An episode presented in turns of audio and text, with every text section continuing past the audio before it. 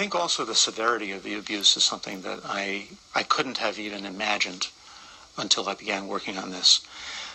This isn't a matter of children being hugged inappropriately or touched inappropriately. This is these are situations in which um, a boy will be anally raped and uh, go back through the streets from the rectory to his own home uh, with blood in his trousers.